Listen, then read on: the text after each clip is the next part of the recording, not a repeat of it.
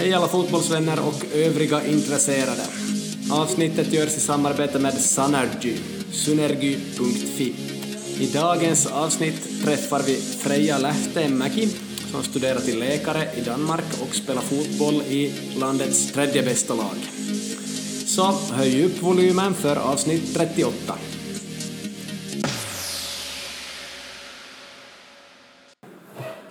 Okej, nu sitter jag här med Freja Lehtemäki och också en publik på ja, ungefär tio personer. Vi gör den här inspelningen i ett projekt. Och eh, jag har länge sett fram emot att träffa Freja eller annars intervjua henne. Så välkommen. Tack, tack. Yes. Kul att vara här. Ja, um, vi ska direkt köra igång med några korta frågor. Eller hon ska svara snabbt är det tänkt. Vi får se om vi får långa svar på någonting också, men vi ska försöka hålla det som korta frågor. Vi börjar så här då, att bor? I Kristinestad, eller i Köpenhamn bor jag ju. Ja, men nu på sommaren i Kristinestad, visst. Ja. Precis. Ålder? tjugotvå. Familj? Tre bröder, en tvillingsyster och mamma och pappa. Precis, din tvillingsyster har varit med här tidigare i en Skype-intervju. Bra. Utbildning? Läser till läkare i Köpenhamn. Eh, vad kör du? Vad jag kör? Vad du kör? Vad jag kör en Audi A tre. Okej. Okay. Har du bil i Köpenhamn också? Vi har en klubbbil faktiskt, från klubben. Ja, ja. Den är en Toyota. Okej, okay, perfekt. Vad läser du? På fritiden så är det nog bara läkesböcker jag läser. Alltså läkemedel? Och... Ja, inte så mycket annat. Ja, det blir inte så mycket annat. Nej. Förstår det. Vad tittar du på? Hörde jag ser på Grey's Anatomy och på Psyke och Prison Break och en massa serier. Jag är en serietjej. Mm, precis. Eh, vad lyssnar du på? Countrymusik. Ja, några podcasts också eller? Ja, på dina podcast har jag nog hört. Okej, okay, det är fint. Eh, vad spelar du? Ja, jag spelar nog ingenting faktiskt. Okej. Okay. Nu menar vi spelar på, hon vet att det gäller tv-spel eller dylikt eller piano eller på telefonen, men tydligen ingenting. Har inte tid med sånt. Nej, man måste prioritera sin tid. Exakt. Äh, världens bästa fotbollsspelare? Oj, på kvinnosidan så tycker jag Wendy Renard, hon är mittback i P S G. Nej, Lyon, sorry. Uh, och sen på här sidan så måste det nog vara Liverpools herrlag. Ja, ja, ja, ja. Eller ja, bästa spelare. Ja. Ja, jag började tänka att de vann ju ligan igår kväll exakt, faktiskt. Exakt. Så det var ju stort mm. grattis till er Liverpool-fans. Ja. Uh, ja, vilken spelare sa du i Liverpool? Eller var det någon? Ja, Van Dijk. Van Dijk, ja. Mm. Virgil, ja. Exakt. Världens bästa lag.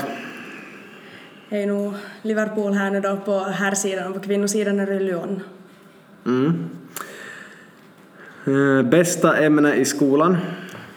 I grundskolan biologi, definitivt. Mm, okej. Okay. När var du lycklig senast? Jag är nog lycklig nu. Ja, okej, okay, bra svar. Din största merit i fotboll? Vi fick danskt brons här förra veckan. Så jag måste nog vara en ganska bra merit ändå. Ja, aha, säsongen slutar nu. Eller? Sista matchen imorgon. Just det, ja. Mm. Och bronset är säkrat och, bronset och firat mm. i danska ligan. Så är det nog.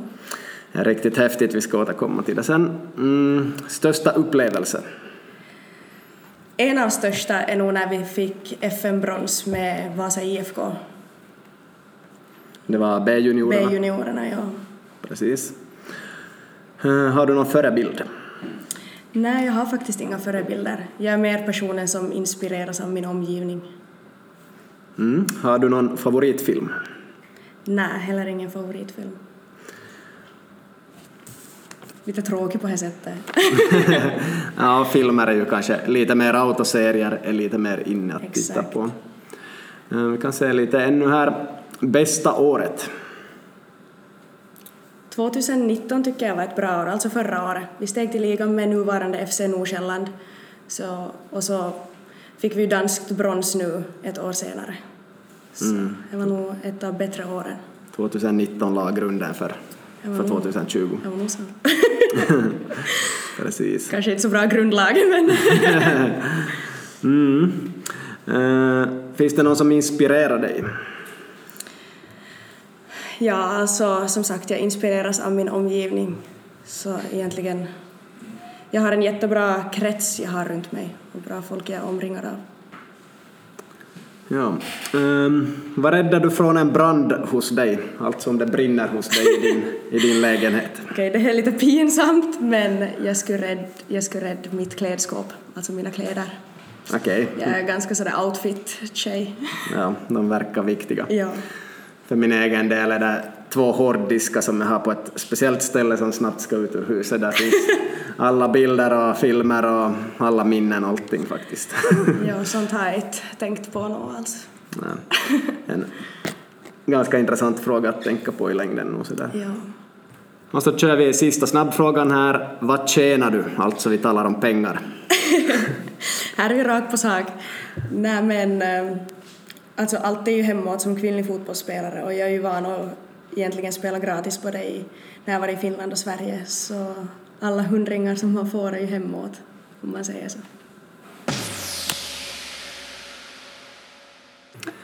Okej, okay, vi fortsätter. Vi kan gå in lite på din utbildning först.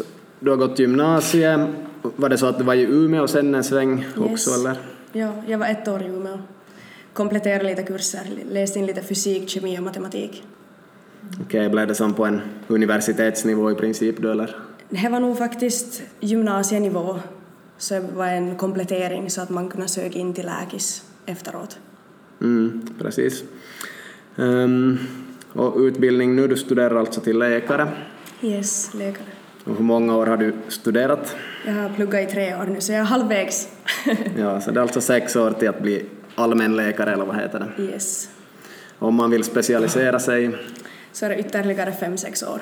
Ja. Kan man jobba samtidigt då, eller? Ja, då jobbar man nog, och, så du får nog in en lön samtidigt som du specialiserar dig. Ja. Har du funderat på någonting du skulle specialisera dig inom? No, just nu alltså har jag tänkt lite på kanske idrottsmedicin. Men att ingenting är ju säkert. Jag tycker allt är spännande just nu. Så jag hoppas att det växer fram på de tre kommande åren. Mm, där fick jag svar också på någon som kanske skulle vara följdfrågan om att jobba med idrott på något vis. Ja. Har du redan i det här skedet lärt dig någonting du har nytta av i fotboll och inom idrott och fysisk träning som du har lärt dig de senaste tre åren? Är det mycket, eller hur skulle du säga? Ja, alltså man har ju lärt sig mycket allmänt om kroppen förstås. Vi har inte gått så mycket in på detaljer ännu och vi har inte haft så mycket praktiskt. Men i princip har vi lärt oss jättemycket om hur kroppen fungerar. Och mycket om näring och sånt också. Om kost. Så nu får man ju alltid en, lite med sig i alla fall. Ja, jag minns själv då jag studerade till gymnastiklärare, så det hade ju inte något med fotboll att göra i sig. Men alltid då jag såg någonting som kunde ha med fotboll att göra eller kopplas dit, så plockade jag ut det och, och yes. la det åt sidan och sparade det någonstans på något vis. Så det är ju alltid intressant. Absolut. Yes. Um, om vi pratar jobb och fotboll, kan man säga att fotboll är kanske ett deltidsjobb, eller hur skulle du beskriva det? No, jag tycker nog egentligen att det är ett ganska fulltidsjobb. Eller klubben som jag spelar i nu, så antar typ att vi är fulltidsprofessionella, om man säger så. Att de förväntar nog sig att vi ska vara där liksom när de säger att vi ska vara det och sånt. Att man blir behandlad som en, som en liksom fulltidsprofessionell fotbollsspelare, fast vi egentligen är ett semiprofessionellt fotbollslag. Mm. Har ni någon som är heltidsanställd av spelarna som jobbar bara med fotboll? Ja, faktiskt. Vi har en av våra spelare, Lina Röddick, så hon arbetar i F C Nordsjälland i klubben och spelar fulltid hos oss. Mm. Så nu finns det. Ja, finns det fler också? Jag tror hon är enda faktiskt som... Ja, så resten studerar och jobbar på sidan om. Yes. Så vidare. Ja, okej, okay, precis. Uh, jobbar gör du ju knappast. Nej, det har jag inte riktigt haft tid med. Nej, fotboll och studier tar noll tid, förstår vi. Ja. Precis. Om vi pratar lite om att bo på olika ställen. Så då du bott i Kristinestad, Vörå där du gick på fotbollsgymnasium sen, och Umeå och Köpenhamn, så du kan ju berätta lite om att bo på olika ställen, hur det varit sådär i stora drag. Ja, och hoppa från Kåstad och Vörå till Köpenhamn har ju nog varit, varit en utmaning, men jag har nog märkt att jag har nog den där storstadstjejen i mig. Men jag saknar kanske lite den där mentaliteten att alla känner alla. Att i Kåstad och Vörå så alla visste ju, liksom, man visste själv, kände hela stan och kände allt folk och sånt. Men att det kanske inte riktigt samma mening i, i Köpenhamn ändå. Mm. Men det är kul, jag, ty- jag, är en, jag är en typ som tycker om att resa och jag tycker om att se olika ställen, så det har varit jättekul att både bo i Finland, Sverige och Danmark. Ja. Kan du översätta meininki? Meininki, äh, oj gud. Inte samma känsla? Ja. Mm. Ja. Typ, ja ja. Kommer ofta in lite finska ord då man intervjuar någon som är tvåspråkig och så vidare. Eller också andra som... Ja, vi använder ju finska ord i svenskan ibland förstås. Men vi har många som lyssnar på den här podcasten och vi försöker översätta alla finska ord till svenska alltid också. um, ja, om vi ännu tar de här ställena lite. Då du var i Kristinestad så var du kanske tretton år då du började spela med damer.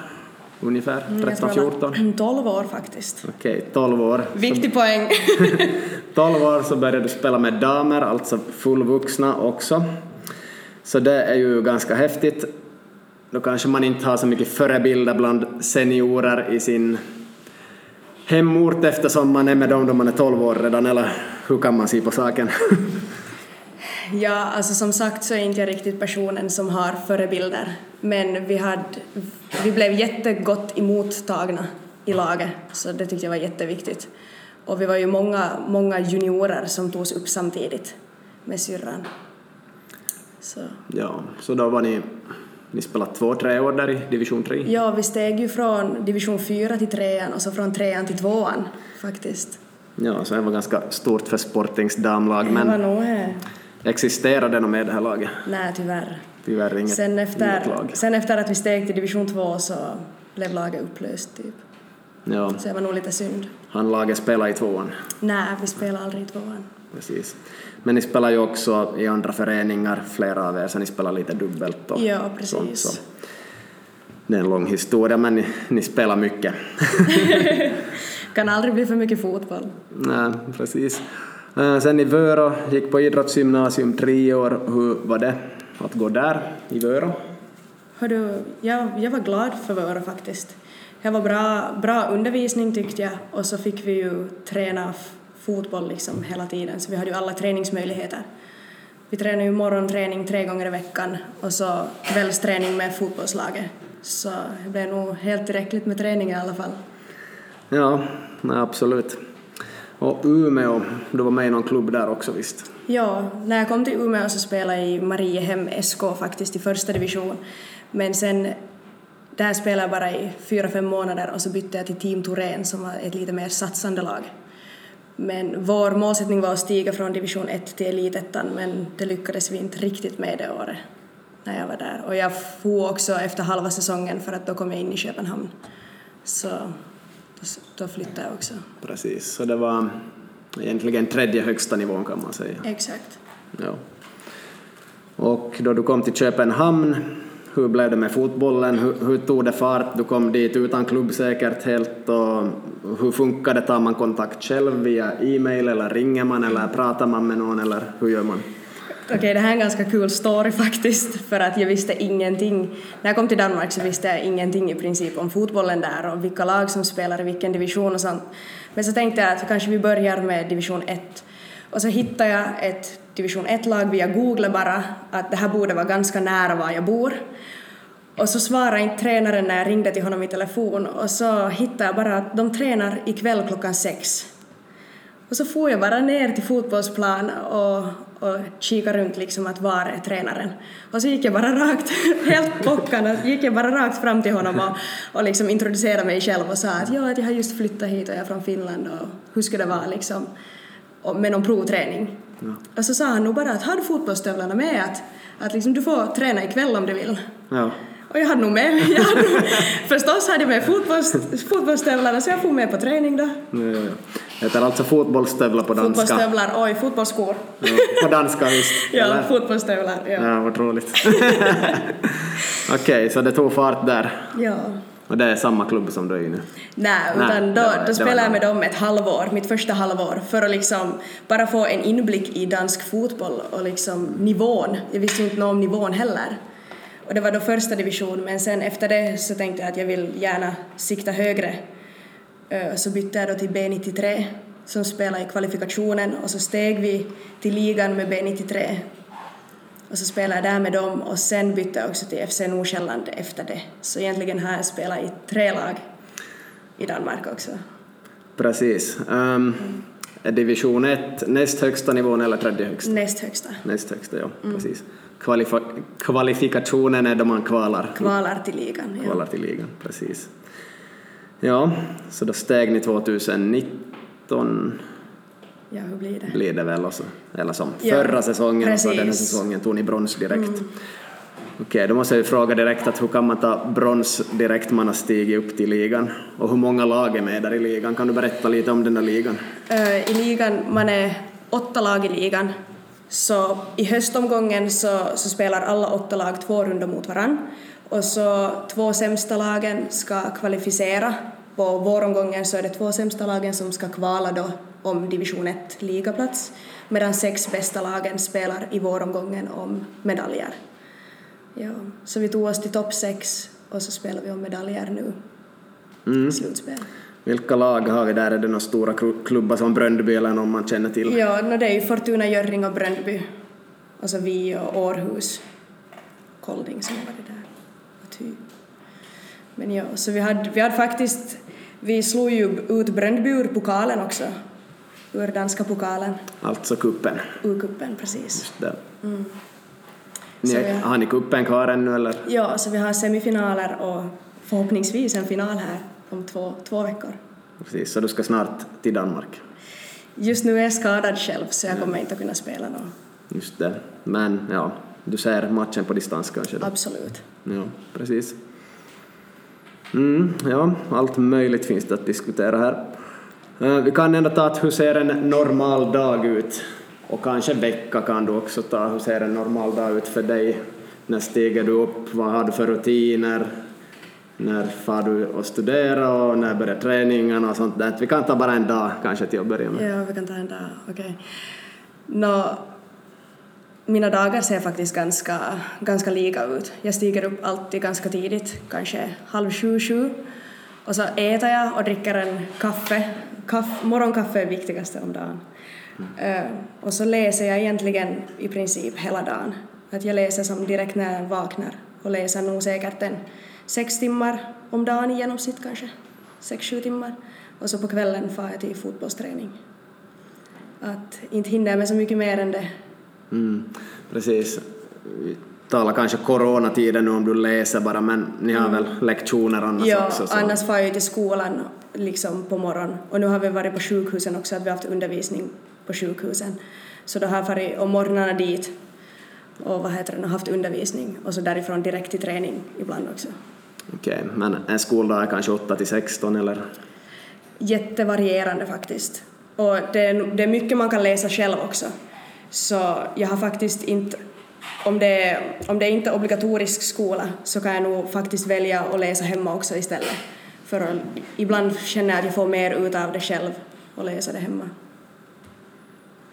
Precis, jag förstår. Um, vad äter du till frukost? Vad är din vanliga? Det är kaffe och så är det någonting? Ja, kaffe, men jag äter jättemycket havregryn faktiskt. Mm. Havregryn. I någon mixer till någon smoothie eller, eller till gröt? Eller? Bara gröt typ. Ja, ja. gröt. Ja, men det är ju det inte är min så... specialitet. Ja, det är ju inte så bara. Det är ju bra. Finländskt med gröt. Ja, hur är det med lunchen då? I Danmark äter man kanske inte varm lunch riktigt som i Finland. Nej, men jag har nog blivit mer sån att jag gör alltid min egen mat själv och så tar jag med till skolan. Så tar jag med typ en matbox. För det är nog viktigt för mig att få i sig ordentligt med kolhydrater. Speciellt om man ska orka i skolan en hel dag och sen far direkt till träning därifrån. Ja, jag minns då vi var i Danmark med gymnastiklärarna en vecka, så det enda de åt till lunch var ju en sorts sandwich kallade det, så det är en ja. lång smörgås med någonting i, så ja. det är kall, kall mat så att säga till lunchen. Och jag minns också då vi var på Dana Cup, en cup i Danmark med juniorer, så lunchen var alltid kall också, fast han försökte göra pasta åt oss andra som inte äter sandwich, så det var alltid kallt, så det var hopplös mat i Danmark. Ja, när de var special, specialister är det smörrebröd kallar de det.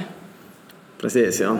Jag trodde att det var vinerbröd förr, men, ah, okay. men det är inte. Eller, nä, nä, inte nä, mer. Det är smörgås för oss eller något ja. bröd.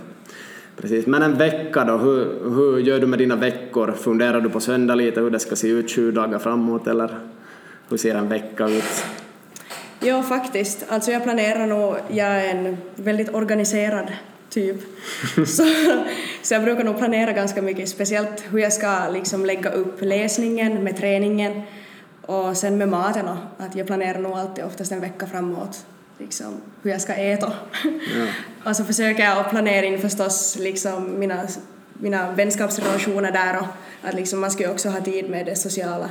Så då försöker jag liksom få inklämt dem i liksom det här packade schemat.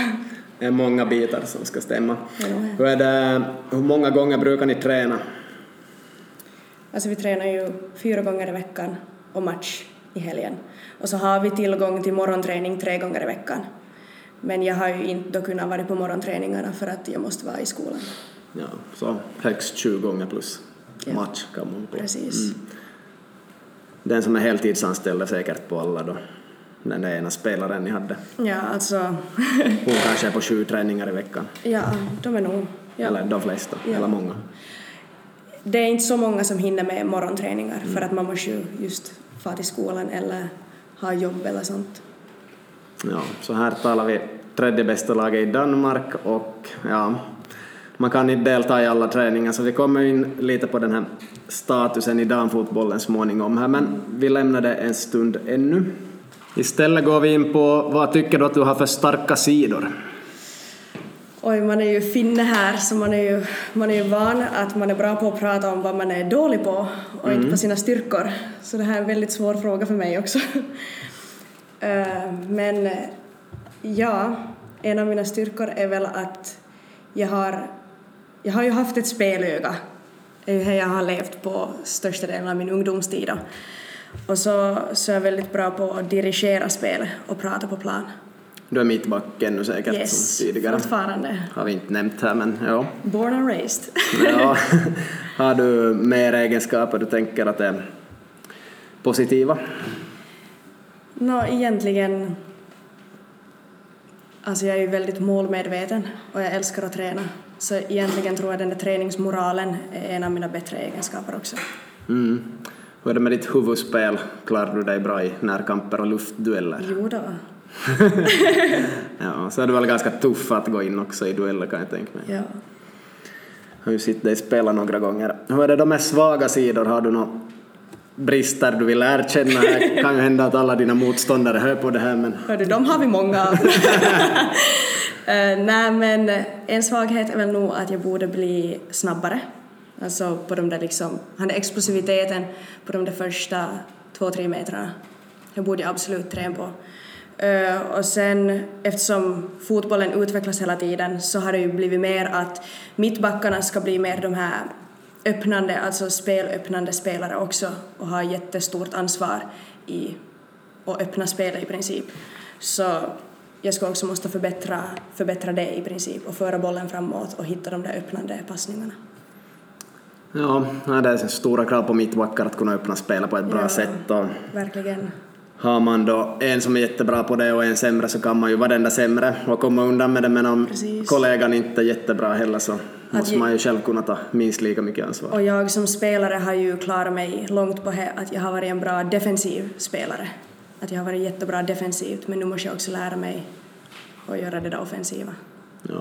Är det på hörnor och frisparkar, får du gå upp och försöka göra mål på dem, eller? Ja, jag brukar nog alltid vara inne i boxen. Ja, ja. Du har nog gjort något mål också, visst? I Sverige gjorde jag faktiskt några mål då, men I Danmark har det inte blivit så mycket, tyvärr. Mm. Ett enda mål? Nej, tyvärr. Ah, okay. Ja. Inga självmål heller? Måltorka nu. ja, ja. Inga självmål heller? Nej, som tur. Okej, okay, bra. Um, då jag gick F A A-licensen så gjorde jag en uppgift med dig som pågick flera månader. Ja, kommer du ihåg vad den handlade om? Det minns jag, ja. Jag skulle skjuta vrist, vristpassningar i luften, lagarna. Vad heter det på svenska? Um, ja, kanske lite liggande eller att ja. det, det inte blir högre än kroppens höjd egentligen. Precis, väldigt spännande projekt. Vi pratade med, med min tvillingsyster här om det faktiskt förra mm. veckan. Okay. Så analyserade vi det och diskuterade faktiskt det där projektet. Ja, ja. Det var typ från halvcirkeln utanför straffområdet skulle du kunna skjuta ända ut i hörnet av mittlinjen. Yes. I princip utan studs. Så. Mm. Det var ju, ja, hur var det? Det var en utmaning. Men det var ju många år sedan då. Ja, det är nog säkert fem år sedan eller ja, någonting. Jag gick nog i gymnasiet, minns jag. Mm. Ja, kanske du var arton ungefär. Ja. Men i alla fall, um, har du haft någon nytta av det där? Och, uh, hur, hur ser dina längre passningar ut idag? Kan du skjuta långt med vristen utan att det stiger jättehögt? Eller blir det de där höga långbollarna som ofta finns inom damfotbollen? Nej, nog ska jag säga definitivt att jag har haft nytta av det. Jag har tänkt mer på det faktiskt. Uh, och nu för tiden så kan jag nog skjuta både med vänster och med höger. Så. Kanske vänster, vänster, vänster kanske inte riktigt lika bra på de där. på de där bollarna vi tränar då. Mm. Men ja. Det går framåt. Nej, men intressant, och försöker ibland hitta någonting där jag jobbar med kvinnliga eller tjejspelare, att hitta någonting som är ovanligt i tjejfotbollen och få in det åt en viss mm. spelare, och det där är ju ganska att skjuta hårt med vristen, passningarna. Mm. Uh, vissa andra fintar brukar jag också försöka hitta lite den där som Ronaldo gör, den där saxen då. Ja, förstås. The scissors på engelska. Så den är ju extremt ovanlig i damfotboll, skulle jag säga. Och det, vi, har, jag... vi har nog några lagkamrater hörde i Danmark som, som gör den. Okej, okay, i, Danmar- i, i Danmark finns ja, det, i Finland ja. Det är inte så mycket. Men jag jobbar med ett noll fyra-lag tio gånger här för något år sedan. De är väldigt duktiga här från Vasa. Och ja, vi övar på det där varje gång faktiskt. Så jag vet inte om de gör det eller har det på gång. Någon av dem idag är något år sedan. Men att... kul att försöka få in sådana där olika saker som inte finns så mycket, för lite skiljer ju sig de här. Absolut. Herr och damfotboll. Ja. Sen hade det kommit in en fråga, man fick ställa frågor via Instagram-konto, och då har vi en fråga här som lyder: hur går man på en snabb liten spelare som har bollen? Oj, bra fråga faktiskt. Jag har ju som sagt här tidigare så, så sa jag att jag kanske inte var den snabbaste spelare. Så i sådana där situationer så min målsättning är att inte, jag vill inte ta den där löpduellen mot anfallaren. Så jag försöker egentligen, om inte jag kan vinna den på framsidan före spelaren får bollen, så försöker jag bara hålla henne felvänd. För jag vill inte komma in i den där löpduellen egentligen. Mm, felvänd, alltså ryggen mot dig. Ryggen mot mig, precis. precis ja. Har du koll på också om de är höger- eller vänsterfotade spelare så du kan styra dem till sämre foten? Eller? Egent, egentligen nej, utan jag brukar egentligen styra till den sida som jag är bättre på att bryta den. Så när de försöker vända sig så då bryter jag den där vändningen egentligen. På din starka sida? Precis. Okej, okay. Intressant. Okej, vi ska gå över till status på damfotboll, eller så status i själva damfotbollen, och det är ju ett jättebrett ämne, men vi kan nog gå in på det lite grann i alla fall. Um, vi kommer ju ofta in på det där med pengar och ekonomi till slut någonstans, men ja, vi ska se var vi landar här idag nu. Om vi då börjar med Finland, så där vi diskuterat tidigare också med din syster Frida som var här, så vi vet ungefär vad det finns för pengar och inte finns för pengar i Finland. Mm. När vi ser på Danmark då finns det, ja, kan, kan vi på något vis få en bild av vad det finns för pengar i klubben, för själva laget och också för spelarna? Har de ekonomin någorlunda i skick via fotboll också på något vis? Det kan vara andra lag än ditt eget lag också. Mm. Och så där, kan du berätta lite? Ja, alltså nu spelar jag i F C Nordsjælland som är en av Danmarks största klubbar, och vårt herrlag spelar också i danska superligan.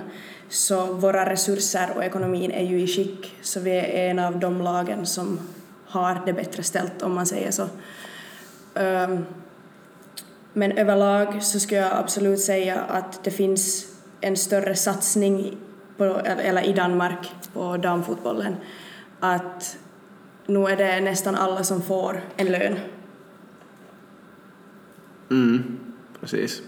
Rör det sig om några hundra euro i månaden för de flesta, eller är det fyrsiffrigt också? Alltså de flesta så, så, hör, så rör det nog sig om som hundralappar. Ja, men de bästa, de bästa om, du har, om du har spelat i ligan i många år och spelar i de här toppklubbarna, till exempel i Brøndby och Fortuna, så går det nog absolut över på fyr, fyrsiffrigt. Mm, precis.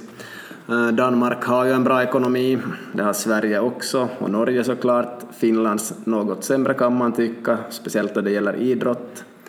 Så alla vet ungefär vad förutsättningarna är i Finland säkert, men har ni det som bra? Har ni tillgång till samma gym och sånt som herrlaget och bra träningsplaner och sånt? Ja, absolut. Vi tränar ju precis på samma plan som herrarna tränar, och vi har just fått faktiskt ett jättenytt styrke, styrkelokale, alltså ett gym. Mm. Och vi har nog, alltså i princip har vi precis samma förutsättningar som herrarna har och tränings, alltså träningsmöjligheter. Ja. Det har vi. Det finns bussar och det kommer mat före och efter matcher och sånt säkert, yes, om ni har borta matcher. Precis. Allt funkar. Ja. Och jag har nog faktiskt varit en jättestor fördel just här med maten, att vi får efter varje träning så får vi ju kvällsmat eller liksom en middag efter varje träning. Det så jag gör nog mycket, ja, faktiskt. Finns det någon frukost för dem som är på morgon kanske? Ja. Dessutom. Så det är som i ordning så att säga. Precis. Finns det många eldsjälar där i klubben som har varit många år med kring laget? Ja, faktiskt. Och vi har ju projektet med Right to Dream, att vi har en akademi i Ghana. Så det är jättemånga som har både arbetat på det där Ghana-projektet Right to Dream och i klubben som mycket eldsjälar och som gör faktiskt arbete utan lön. Precis. Mm. Ja, nej, men det låter intressant och bra. Um, fortfarande det är ju stor skillnad till herrspelarna, för i Danmark där vi har Tim Sparv och tidigare, tidigare Teemu Pukki och dylika, så de tjänar ju enorma summor. Um, ja, tjänar väl nog jag vet inte exakt vad de tjänar, men är nog minst en dubbel lärarlön i veckan tror jag, så det, det är ju hyfsat. Så är ju fortfarande en stor skillnad där. Hur, hur känns det här med ersättningen mellan män och kvinnor i Danmark nu, de vi ser där till att börja med? Ja, ja, det är ju en fråga man ofta får egentligen, men om man tänker ur mitt perspektiv, så jag söker som spelare söker jag egentligen efter det där att jag sa att jag brinner både för läkarstudierna och jag brinner för fotbollen. Så för mig handlar det mer om att hitta den där balansen och att vi får, att vi tillger samma förutsättningar som herrarna. Men sen så vad heter det nu, så har ju nog blivit lättare för kvinnliga fotbollsspelare också och ta sig utomlands, och lönerna blir ju bara bättre och bättre utomlands också. Att om man ser på, på danska ligan, så det är väldigt få av danska landslagsspelarna till exempel som spelar i danska ligan, att de flesta söker sig nog söderut till Europa med tanke på liksom lönerna. Ja, liksom Lotta Kjellin har inte spelat på en god stund, men hon hade tio tusen euro i månaden, så det är ju precis, hyfsat. Precis. Hyfsat bra, så det går ju. Och i England speciellt håller de ju på att bygga upp allt mer och betala bra löner, och förstås i Juventus och andra klubbar. Exakt. Så det blir ju mer och mer, och fotboll är ju världens största sport och sådär. Sen svårt att jämföra mellan män och kvinnor, som jag återkommer till ibland, att då Umeå I K var bäst i världen, så de brukar förlora mot duktiga sextonåriga pojkar. Äh, duktiga sextonåriga pojkar brukar de vinna, men förlora mot sjuttonåringar som var rätt duktiga. Så sexton och ett halvtåriga pojkar är väl ungefär den där nivån som, om det är typ ett elitlag i sin ålder, så typ den nivån kunde de mäta sig med, är ju som bevisat. För de, de har spelat ofta mot dem. Så klart egent... det finns den där lilla jämförelsen om man vill. Men... ja, men jag tycker egentligen så, så tycker jag inte att man behöver jämföra. Jämföra alltid herrar och kvinnor. Utan egentligen vi jobbar i rätt riktning och försöker få... Vi lägger ju ner jättemycket tid liksom, på fotbollen. Och jag är jätteglad att, att se att det går i rätt riktning. Men att, jag tycker inte alltid att man kan jämföra herr- och kvinnofotboll med varandra. Nej, som är egentligen all herr- och damidrott. Kan dra en snabb anekdot här också. Att det var i skytte, jag vet inte exakt vilken grej i skytte, men det var en kvinna som var bättre än alla män, och då ville männen att det skulle delas upp i män och kvinnor. Den där kvinnan skulle vara bäst i världen. Så det var ju lite kul här samtidigt. Men jag tycker din inställning är häftig och sådär. Här i Vasa har det diskuterats mycket hur Vasa stad delar ut marknadsföringsstöd, hur mycket man syns, baserade sig mest på sådär. Och, ja, det såg jag. Ja, det blev mycket diskussion där och mellan män och kvinnor och hit och dit, men att när man ska synas så är det ju i slutändan en produkt som ska vara bra, tycker jag i alla fall. Så Umeå I K har ju visat det där att de kunde bli enorma, och det enda som de, ja, kanske det mest kända damlaget någonsin från Sverige, och mm. eh, ser man här i Norrland så fanns det ju knappast något herrlag i någon idrott som var lika kända, så nu går det ju att skapa en jättebra produkt, och jag tror man måste tänka mer på det än att jämföra att nu får de där så där mycket pengar och vi får det här, och jämföra olika idrotter hit och dit. Jag tycker det blir lite råddigt.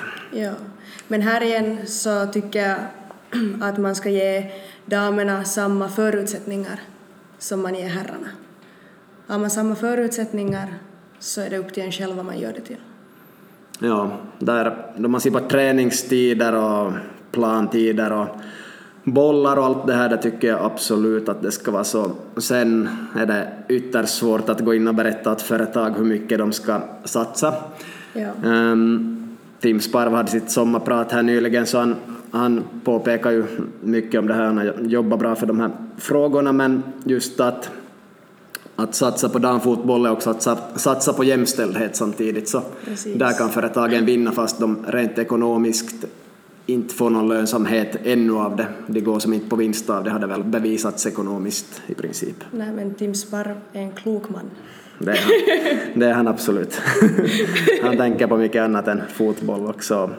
Kopplar sin fotboll till och, annat till samhället. Egentligen det vad jag gillar med det där som han har kommit ut med är ju att om det ska synas en skillnad eller om vi ska få en förändring i det här med jämställdhet och att kvinnorna ska tas fram mer, så måste ju nog, det är ju herrarna som också måste komma med i den kampen. Att kvinnorna kan inte köra det racet själv, utan vi behöver också hjälp från här sidan.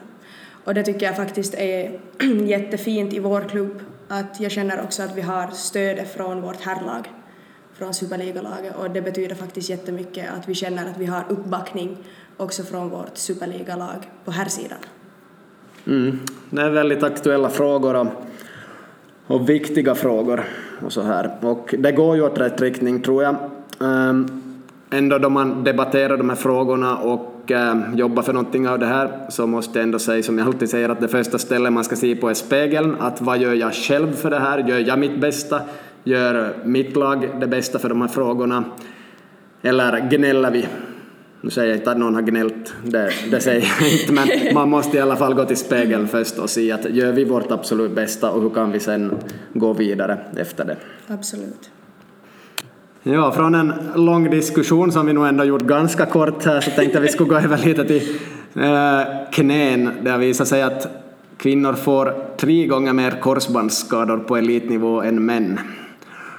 Hörde jag någon forskning här nyligen, och så hade det ju funnits något knäkontrollprogram för flickor från och med någon viss ålder. Tänkte kolla nu, du studerar till läkare, knappast knäexperten nummer ett, men i alla fall har du funderat på det här med knän och korsbandsskador och dylikt. Ja, faktiskt. Vi hade på min tredje termin så hade vi anatomi, anatomi-terminen då. Och då gick vi igenom jättemycket typ vinklar, alltså knäsvinkel med bäckenet.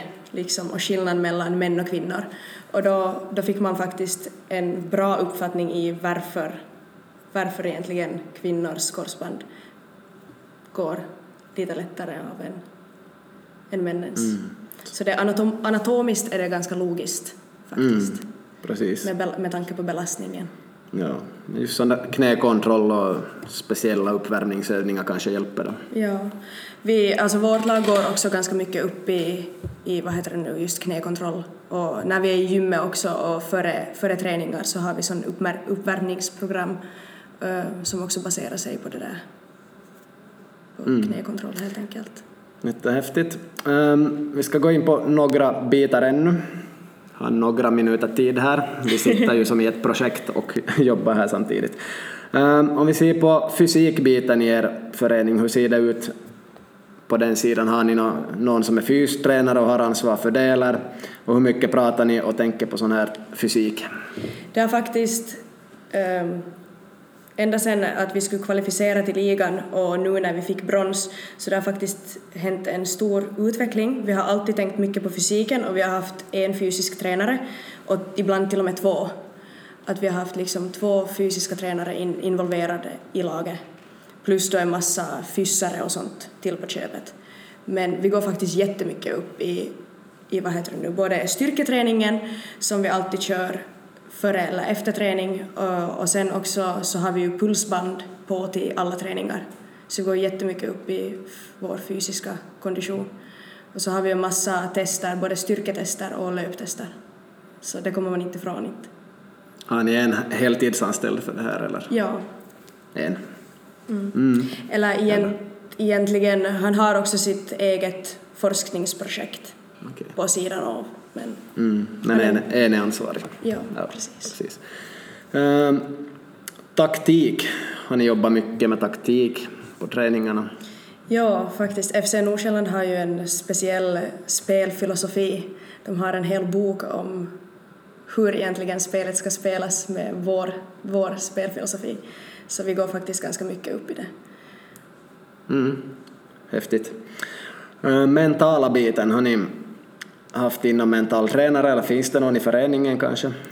Vi har faktiskt inte haft så mycket mental träning, nej.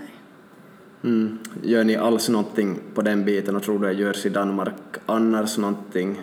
Har lagen mentala tränare på här sidan månne eller tar de bara in någon ibland eller hittar på lite vad som helst eller har du någon aning? Jag, jag vet faktiskt inte. Kanske det, kanske det beror lite på efterfrågan också.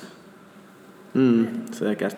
De flesta jag pratar med av fotbollsspelare också, Jesper Engström och sådana, så de, de har inte gjort någonting i princip. Nej. Det har varit inne en mental tränare en gång då de var unga eller något, och det som, ja. Det som hela biten. Och det med teknik och skicklighet och så här, nöter ni mycket på olika grejer? Egentligen har vi inte nött så mycket på den här. Det är mer på morgonträningarna så har man möjlighet att liksom finslipa på saker du själv vill förbättra. Men på lagträningarna så går vi nog mer upp i spelfilosofin. Mm, spel och taktik och precis. Sånt. Precis. Ja, det som man då kan fundera på sen att var ser du dig själv om tio år? Då är du trettiotre ungefär. Um, liten historia här ännu att man har forskat. Först har man kanske en lång karriär som nu slutar ofta kanske runt trettio år för kvinnor.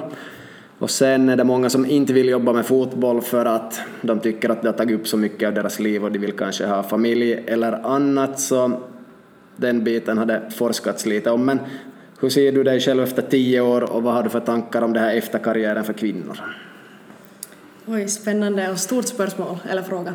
Stor ja. fråga.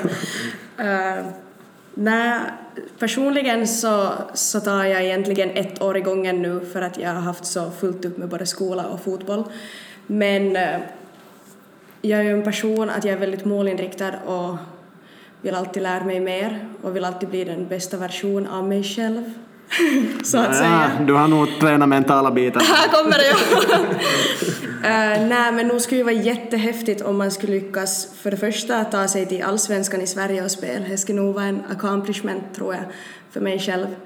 Uh, men sen så skulle man ju nog, drömmen är ju nog att fara ut i Europa och spela till exempel till, till England. Att det skulle nog vara jättefint. Och om inte jag lyckas, om inte jag lyckas liksom som en fotbollsspelare så har ju faktiskt vägen att jag kanske kan bli liksom lagläkare för något topplag i Europa. Att det skulle nog vara jättehäftigt att, Vi hade faktiskt en vad heter det, idrottsläkare, en kvinna som kom och pratade till oss i F C Nordsjælland, och hon hade varit Head of Medical Department i Chelsea.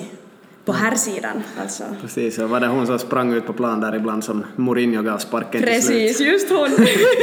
Så jag tänkte att där, jag menar, kanske jag har en karriär där och vem vet. Ja, ja, ja, absolut.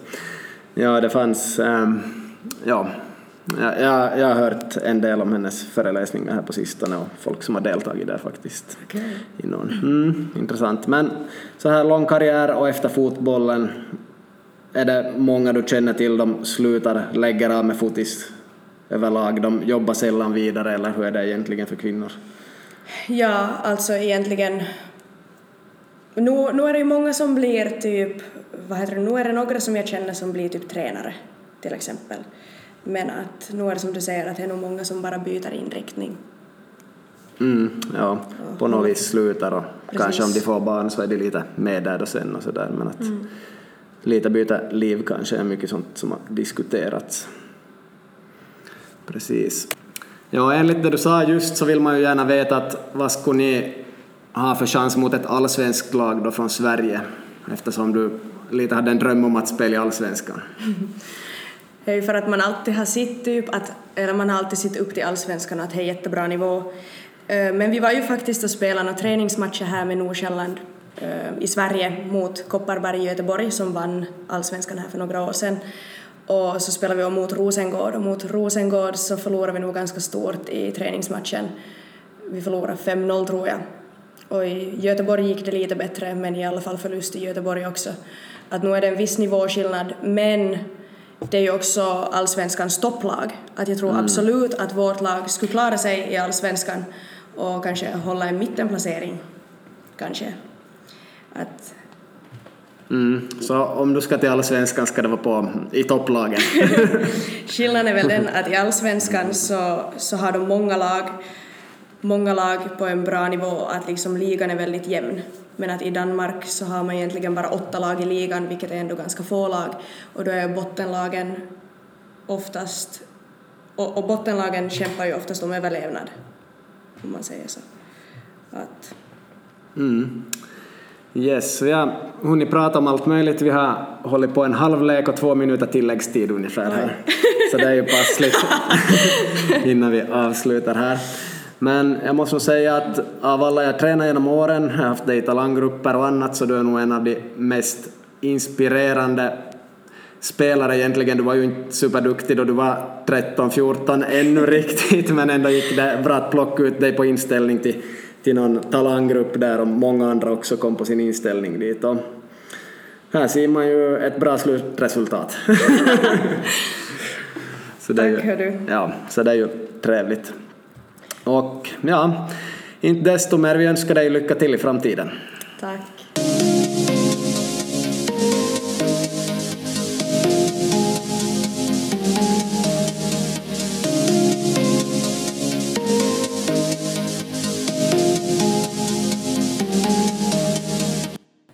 Avsnittet sponsorerades av Sunergy Ö B, S U N E R G Y, sunergy punkt f i.